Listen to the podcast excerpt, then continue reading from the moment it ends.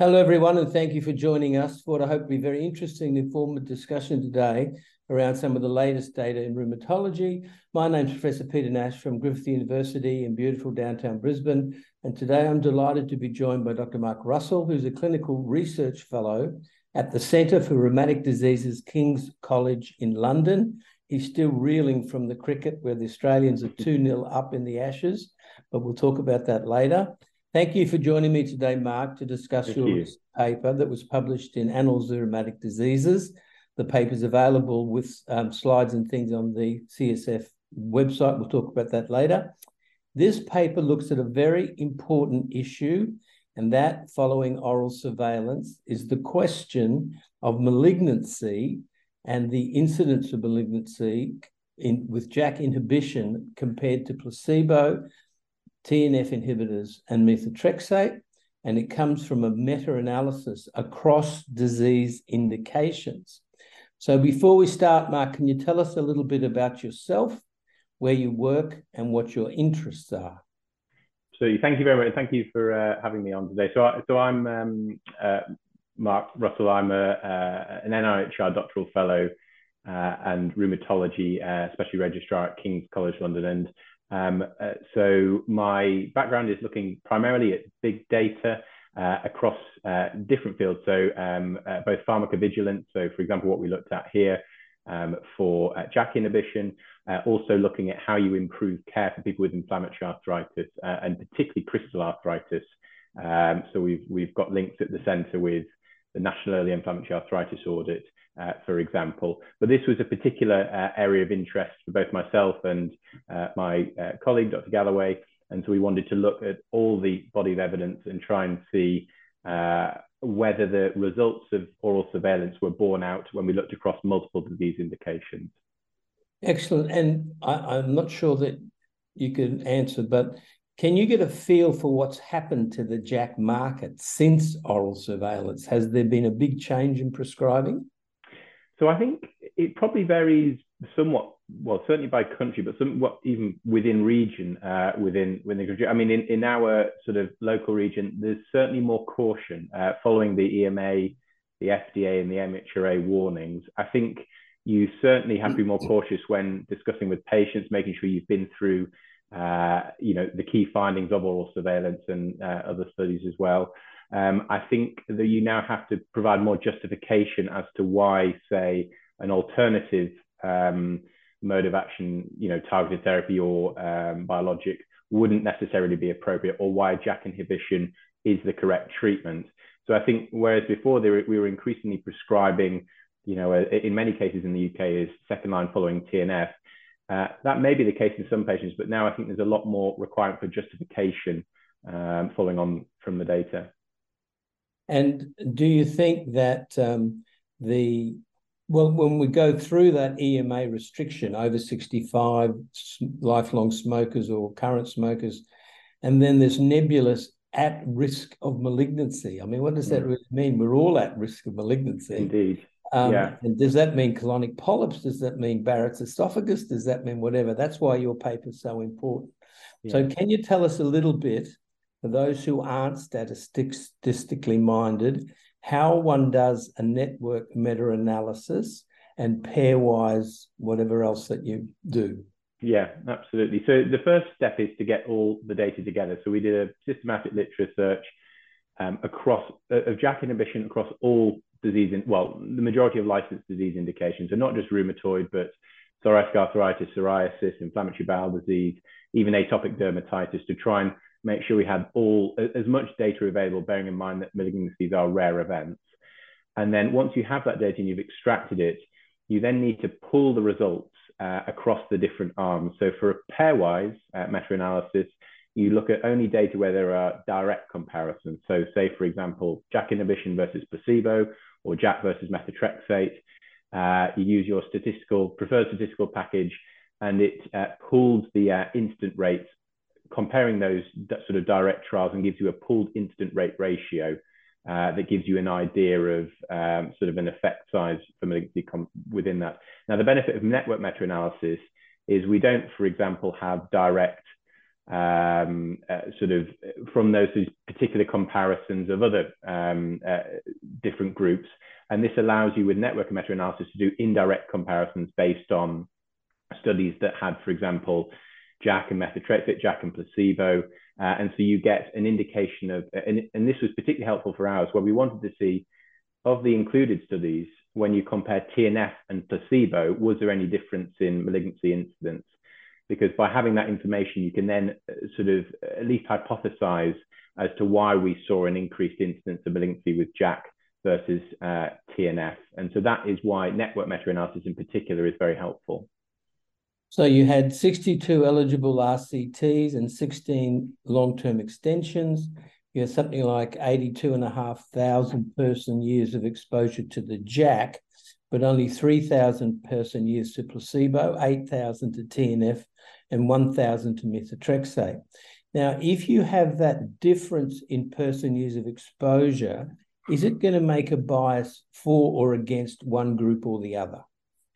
So that, that's a really good point. And this is always a, a problem when you're meta-analyzing RCT data, where often, particularly the placebo arms, uh, are both shorter and sort of uh, less abundant in terms of person years of exposure. I think the, the bigger issue actually, uh, as well as amount of uh, sort of person years of follow-up, is length of follow-up. So for placebo, arms, the duration of follow-up, or the mean duration was around 20 weeks, or the median duration, whereas for JAK inhibition in the meta-analysis, it was about 120 weeks. And because malignancies are long latency events and take time to emerge, uh, that may favor the shorter duration. So in many cases, uh, we were somewhat concerned through a potential bias that we may see a signal of harm with JAK inhibition compared with placebo for that reason alone. But actually, somewhat reassuringly, um, that was one of the primary reasons we separated out analyses of just RCT data and then also including the long-term extension data where you might expect more events to accumulate with JAK inhibition. But when you look at those comparisons of JAK versus placebo in both those two uh, groups, there was no significant difference. So that suggests that at least that potential bias probably didn't have a big clinically mean, meaningful impact on it. But you're absolutely right. That is a big limitation when looking at RCT data. And what about dose? Because in oral surveillance, they lump the 5 BD with the 10 BD, a dose we don't use. It's used in IBD, but we don't use it. Now, is that going to bias? No. Can you clarify when you do a meta-analysis and look at the smaller dose, the higher dose, same with filgotinib, same with baricitinib? Mm. Yeah, and that's another thing. And, you know, increasingly, well, during the study, 10 BD was noted to be the dose of uh, potential harm uh, in particular. And uh, so we wanted to try and account for that. So we did a sensitivity analysis whereby we excluded higher doses. Uh, we, we specifically excluded 10 milligrams twice daily for tofacitinib, but also the higher dose of upadacitinib, so 30 milligrams once daily, where again, there had been some concern of a potential signal. Uh, it didn't make any difference to our primary results. So it, it suggests that, you know, the problem is you're then getting down to smaller numbers of events, but I think it's an important sensitivity analysis to do, and it didn't change our primary findings. Okay, that sounds good. And the other thing is, um, we talked about dosage, we talked about duration on drug. Uh, I was thinking about background expected rate in an RA population to give you a, an anchor to compare the numbers with. For example, TNF might have more, less than JAKs, but both might have less than RA untreated? Mm-hmm. That's a really good question. So I have to say, to, to be entirely honest, I don't know what the absolute incidence rate in a background RA population is. Uh, what I can say, certainly, and I think this is an important message uh, that we try to emphasize in the paper, is that the absolute incidence rate, even across all the different arms, was low, relatively low. So around one or just over uh, events per 100 person years of exposure. Uh, and you're right, you know, particularly in oral surveillance, it was enriched for uh, a population who will be uh, certainly at risk of malignancy. Uh, we didn't just limit our analyses to that particular population. But again, I think when we do, you're absolutely right, when we're having discussions with patients, it's very easy to sort of focus a lot on the, the relative risk, but actually the absolute incidence rate was, uh, was, was modest um, across the different arms. Um, and I think that's pretty critical because we've um, we've seen publications from Melbourne that methotrexate by itself triples the background rate of non-melanoma skin cancer. We've seen Humira studies published that adalimumab increases background rate of non-melanoma skin cancer. Um, we saw a signal with TOFA previously, and that was um, written into the uh, consensus use of JAK inhibitors, the important point of um, a signal for non-melanoma skin cancer. Have you taken a good look at oral surveillance? Because even though the event rates are very low, there was more melanoma on the TNF side than the TOFA side. There was more prostate cancer on the TNF side than the TOFA side, but a clear difference in non-melanoma skin cancer, 13 to 2, TOFA versus the TNF. So tell us what um, the characteristics of your study and some of the results of what you found, and in particular, um, the breakup of malignancies. If you take skin cancer out, if you leave it in, and melanoma as well as non-melanoma skin cancer. Yeah, and this was something we we really wanted to look at because of that the particular concern about non-melanoma to skin cancer. So, whereas our primary finding was bringing all cancers together, we did uh, separate analyses looking at all solid organ cancers, uh, or all cancers excluding NMSC, and then non-melanoma skin cancers only.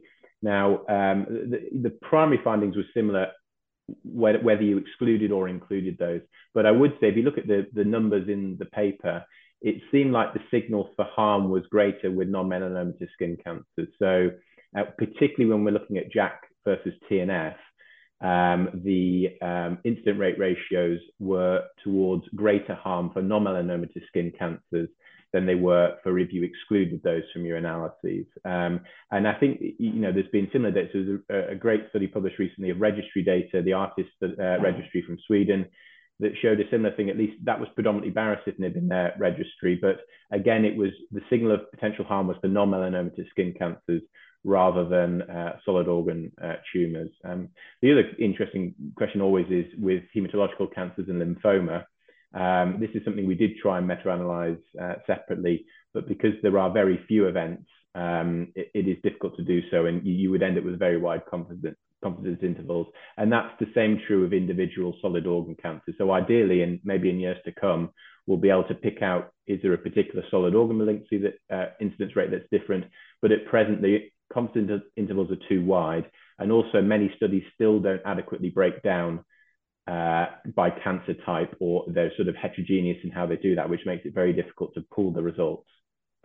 Can you give us a feel? Like we look for relative risk differences, and they look like 50% and 30% and 25. But what's the absolute risk difference? So if the risk of melanoma, I live in the skin cancer capital of the world, so we're very attuned to melanoma and non-melanoma skin cancer, and all our patients get formal skin checks at least once a year, and the GP is all over it regularly.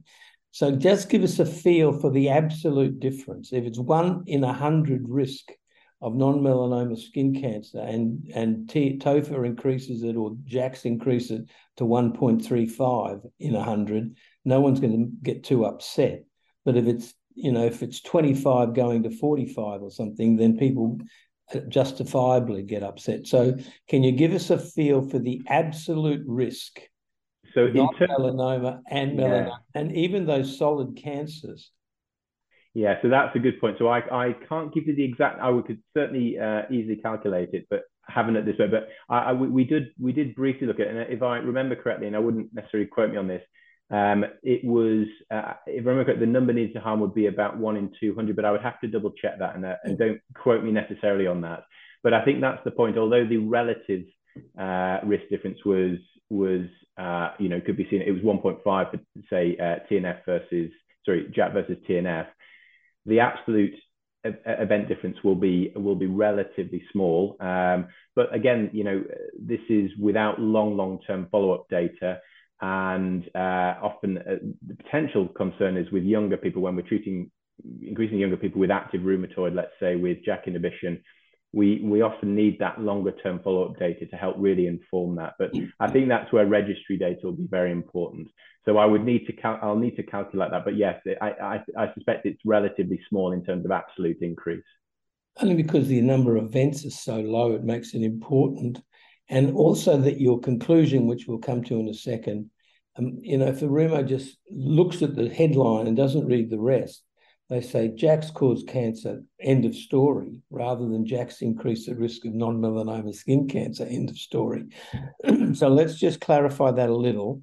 Everyone's very concerned about lymphomas. Did you see any lymphoma signal with the JAKs compared to the other drugs?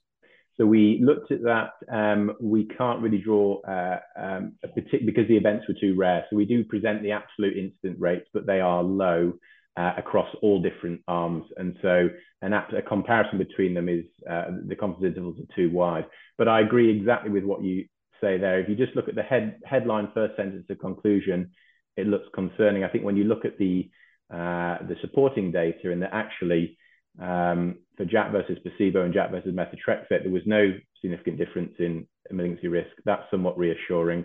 And then additionally, as we've said, the, the absolute incident rate of malignancy is low across all groups. And so I think that's important context. And of course, this was driven, the primary result of uh, JAK versus TNF potentially causing harm uh, is driven by one large study. Uh, and that was enriched for this, the, the event of interest. When you excluded that from the analysis, um, there was a potential sort of trend towards harm still, but that wasn't was no longer statistically significant. Um, and I think that's that's an important thing to take as well, is that this is driven primarily, at least the JAK versus TNF comparison, by a very large uh, post-market surveillance study that had a, that had a different aim than all the other included studies. Okay. And did you see any difference between JAKs? So we looked at that. So we individually, we pairwise meta-analyzed uh, them individually, uh, and no, we, we saw no um, statistically significant difference between JAK and placebo, individual JAKs and placebo, when analyzing them separately. Um, uh, and so the answer to that would be no. But again, when you these are rare events and you had quite wide confidence intervals, so you would need more data to be absolutely certain of that. But at least in the data we had, we didn't see that one particular particular JAK was more harmful than another compared with placebo. So just reassuring a little about the other solid cancers, mm-hmm. breast and prostate, and then melanoma itself. Mm. So we don't have the data, uh, sufficiently uh, granular data to analyze by by drug uh, by cancer type. So we that was something we collected data on, uh, but a either studies, not all studies reported or broke them down sufficiently, or there was different ways in which they did, uh, despite them trying to uh, homogenize that through things like clinical trials gov, but also the number of events, uh, even for the, the bigger cancer types, were, were, were, relatively rare, and so it made it difficult to do that. Okay, and um, anything else from your results that you want to report on to help the clinician with the patient sitting in front of them? So I think uh, I think my sort of a key take home thing would be that, you know, one way of interpreting this is that you look at the headline and you think, well, JAK is harmful versus TNF. I think probably our take home and what we hypothesized is that uh, it's, it's possibly more likely that JAK, the effect of JAK on malignancy is neutral, whereas at least with the data that we included for TNF versus placebo, it was potentially protective. So it's more that it's perhaps less protective than TNF uh, in terms of malignancy in these data. So I think that's important. I mean, we don't, we can't draw very firm conclusions on that, and only future data will show. Um, but I think from an in, interest perspective, so there was a similar picture with TNFs in the early years. When they first came out, there was a big concern about the risk of malignancy with early meta-analyses. And then as more data accumulates, particularly observational data, it sort of shifted the other way. And in recent years, uh, there have been some studies, particularly from uh, East Asia, showing that the risk of malignancy is lower with TNF than with placebo. And it may be every time that we see a similar thing, but until we have that registry data, it's hard to know. But I think the bottom line is they are relatively rare events. It's very important to discuss that and say that there are, you know, obviously these warnings. Uh, but at least on the basis of this, uh, it didn't show any new signal of harm, and it, in somewhat, in some ways, it was quite reassuring that there didn't appear to be a signal versus methotrexate or placebo. So we have to recall, remember that no patient with a history of malignancy within 10 years ever gets into a clinical trial. Yeah. The, the highest risk um, probably aren't in. You probably won't be able to identify the number of people who these people develop a cancer whilst in the study. Mm-hmm. and they would have dropped out mainly, or some continued on drug anyway. Especially so melanoma skin cancers would have continued on drug, I suppose. Yeah, so that's an interesting point. So we can't say whether they dropped out during study necessarily, but what we can do, you're absolutely right. That's an important thing from a methodological perspective, is that either people will have been screened, people who had symptoms in keeping with malignancy at trial entry will have been screened out, um, and then the cancers develop over time, and that again favors shorter duration um, study arms. But what we did do is another analysis where we excluded cancers that occurred within six months of uh, treatment allocation, again to account for a potential sort of induction where people may have had cancer at the time of study entry and then developed it during that process. But even when we excluded those cancers that occurred within the first six months, it didn't change our, uh, uh our, our findings. So this is not necessarily just to say that there was a difference in people who had cancer at entry these tended to occur over time as well. Uh, and when we even when we excluded early cancers, it didn't make any difference to our primary findings. Because there have been a couple of registry studies, the STAR-RA, CorEvitas, and they couldn't show a difference in malignancy rates with um, TOFA in particular. And again, just remind me, there was no dose effect that you saw as oral surveillance also did not see a dose effect for malignancy and the number needed to treat were, were a few hundred for one event over a year. So is that fair? No dose effect in, to show an increased risk? Not when we, yeah. So when, when we excluded the higher doses, we didn't see it dramatically change our um, our event rates or our effect sizes. So at least in our analysis, we didn't see that. Um, I think, as I mentioned before, the the the the new registry data, so uh, well, uh, emerging registry data from Sweden, that was on baricitinib did um, that was again so I, I, can't remember what doses they include within that but that again there was a signal arm potentially well for non-melanomatous skin cancers um, but there was one interesting analysis that looked at um, safety of upadacitinib in sort of an integrated safety analysis so looking all across all their trial program and with that the potential signal of harm was up, with upadacitinib 30 milligrams um, hence why we made the decision to exclude that but again, when we did exclude it, it didn't appear to change our um, uh, events. But we have to bear in mind that when you start excluding, the number of events become even smaller.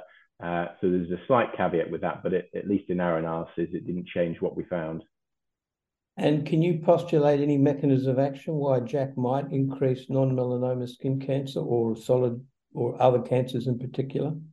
Yeah, so that that's that is something we we certainly looked into. Um, so probably the the more the most convincing mechanism that, that, I found having looked through things was uh, an effect on NK cell maturation, uh, also tumor lysis capacity as well. And there's been both, uh, well, primarily in vitro studies that looked at that and that also showed that um, there did appear to be a differential JAK effect on that. So it seemed that in vitro, tofacitinib had a greater impact on NK cell uh, function, which is important for sort of anti-tumor surveillance. Um, and so that mechanistically sort of seems quite nice in explanation. But again, because it's so complex in terms of JAK-STAT signaling, that would be very simplistic just to say that it was just one thing causing that. So I think it's more likely to be multiple different pathways, some pro-inflammatory, so, so pro-malignancy, some uh, um, sort of against malignancy. And, you know, again, it's important. We know that active RA or active inflammation can promote cancer. So if we are adequately treating that through efficacious treatment such as JAK inhibition, that is likely to drive down the risk of certain malignancies, particularly lymphoma. Um, and so there are likely to be multiple things pulling in different directions. Um, but NK cell uh, sort of inhibition was one thing that particularly stood out when we looked through the literature. And that's important because I think the JAKs have differential effects on NK cells. So exactly. both are a little bit more likely to knock NK cell numbers, um, and the more selective or preferred JAK1 inhibitors, maybe not so much effect on um, on NK cells. So that might turn out to be quite critical. Hmm. Um, so um, I was thinking about something else. Let's so it, to wrap it up to summarize, um, the event rates are very low. We should have a think about the background rate. Mm-hmm. We should understand that there's no differences between JAKs and methotrexate, JAKs and placebo for all malignancies, even including non-melanoma. Mm-hmm. And you showed a difference, Jackson TNFs, and that difference was really driven by non-melanoma skin cancer. Yeah, anything else that you'd like to take as a take-home message for the practicing clinician to think about? Oh, that's what I was going to ask you. Would you have seen if a combination JAK plus methotrexate versus JAK alone had any difference in risk? Um, so we, we included studies that did have background stable methotrexate within that. Um, the, the, the usual comparison, of course, would be JAK versus JAK plus methotrexate versus methotrexate alone, um, and we included those studies. The other ones we included obviously were JAK versus methotrexate monotherapy, so the earlier studies, uh, uh, and they were all included within it, and they, they didn't change our sort of primary findings. But you're right, you know, when we're very hard to pick out, I think that is a key take on this. This shows methodologically how difficult it is to separate uh, people who've had exposure to previous targeted synthetics or, or biologics or conventional DMARDs, people who are at different stages in their disease, which might be why over time we are seeing perhaps in a protective effect of TNF now that we are treating people more aggressively and they haven't had multiple lines of therapy uh, over many years. Whereas in the earlier studies, this used to be sort of last, last ditch therapy and we're treating people better. And so I think that methodology makes it very challenging to separate out, as you say, uh, difference between different drugs. But certainly in ours, when we looked at, at say, uh, JAK versus methotrexate or JAK versus placebo, and that would include people who had stable background methotrexate, it didn't change that primary finding of no significantly different risk of malignancy between those two groups. And where are you going to take this research in the future? What's what's the next step to try and help, help the clinician? So I, the key I think is is uh, real world data, and what we're hoping to do, and we're in the process of uh, starting to look at that, is to look at some of our in in England at least. We're fortunate to have some very big um, real world data sets. So, so data sets such as OpenSAFELY, where you've got up to 99% of the, the England's population within that. And I think you need that sort of number of patients to start seeing those differences in rare events. The key will obviously be duration of follow-up too. And I think over the next year or two, we're hoping to look at particular malignancy event rates, VTE and MACE event rates with JAK inhibitors and other um, biologics. So that's what we're hoping to look at soon. And only then, I think, can you really tease out whether there's a particular cancer or whether actually the, there is no effective JAK on uh, malignancy. And to to finish, do you think the uh, EMA was correct to say that anyone at risk of cancer should not take a JAK, or should that really have been people with recurrent non-melanoma skin cancer should be careful? Yeah, I think I think because there was a signal of harm seen also when you excluded non-melanomatous skin cancers, it would be very hard for them not to do an across the board, across the cancers, let's say, warning. Um, I think they always err on the side of, of extreme caution, hence why they've done it. I do think it makes our job somewhat more, somewhat more difficult in that we have such an efficacious class of drugs that we were using very frequently, and now we're certainly it can't do anything but make you somewhat more cautious. Uh, so I think it makes our job harder. But they, they, they off, you know, it's not unexpected that they've erred on the side of extreme caution, I think, but hopefully with more data, we can refine that, uh, whether it's a class effect, whether it's individual drug, remains to be seen. So very important and keep working away to help clarify this very important issue because whether we like it or not, JAKs are here to stay. Yeah. Be, last time I checked clinicaltrials.gov, there was 270 trials going on for JAKs oral, JAKs intranasal, JAKs, JAKs inhaled, JAKs topical across every different disease that you can. And because I live in the Asia Pacific, where people can't afford more than four weeks of any treatment, there are now four generic TOFAs, two generic wow. Barrys, two generic UPAs. And when treatment is cheap, you can treat people who have RA that can't afford treatment. So we can't afford to let this group of drugs disappear. Um, so we really have to learn how to use them very safely. And the more we can learn about risk and benefit, the better for everybody. So thank you very much for your time, Mark. Greatly appreciated. Thank you very much. I'd like to know more about this paper and others uploaded to the CSF website this month. You can get detailed slide sets are available in the publication section at cytokinesignaling.com. Please subscribe to this podcast on Spotify, iTunes, or wherever you get your podcast media. We're very keen for you to have some feedback. Send us some feedback. Let us know what you think. And we greatly appreciate your time. Thanks very much, Mark. Thank you very much. Thanks for having me on. All the best. I think you're doing well in Headingley. Hopefully. Take care. Thank you. Cheers now.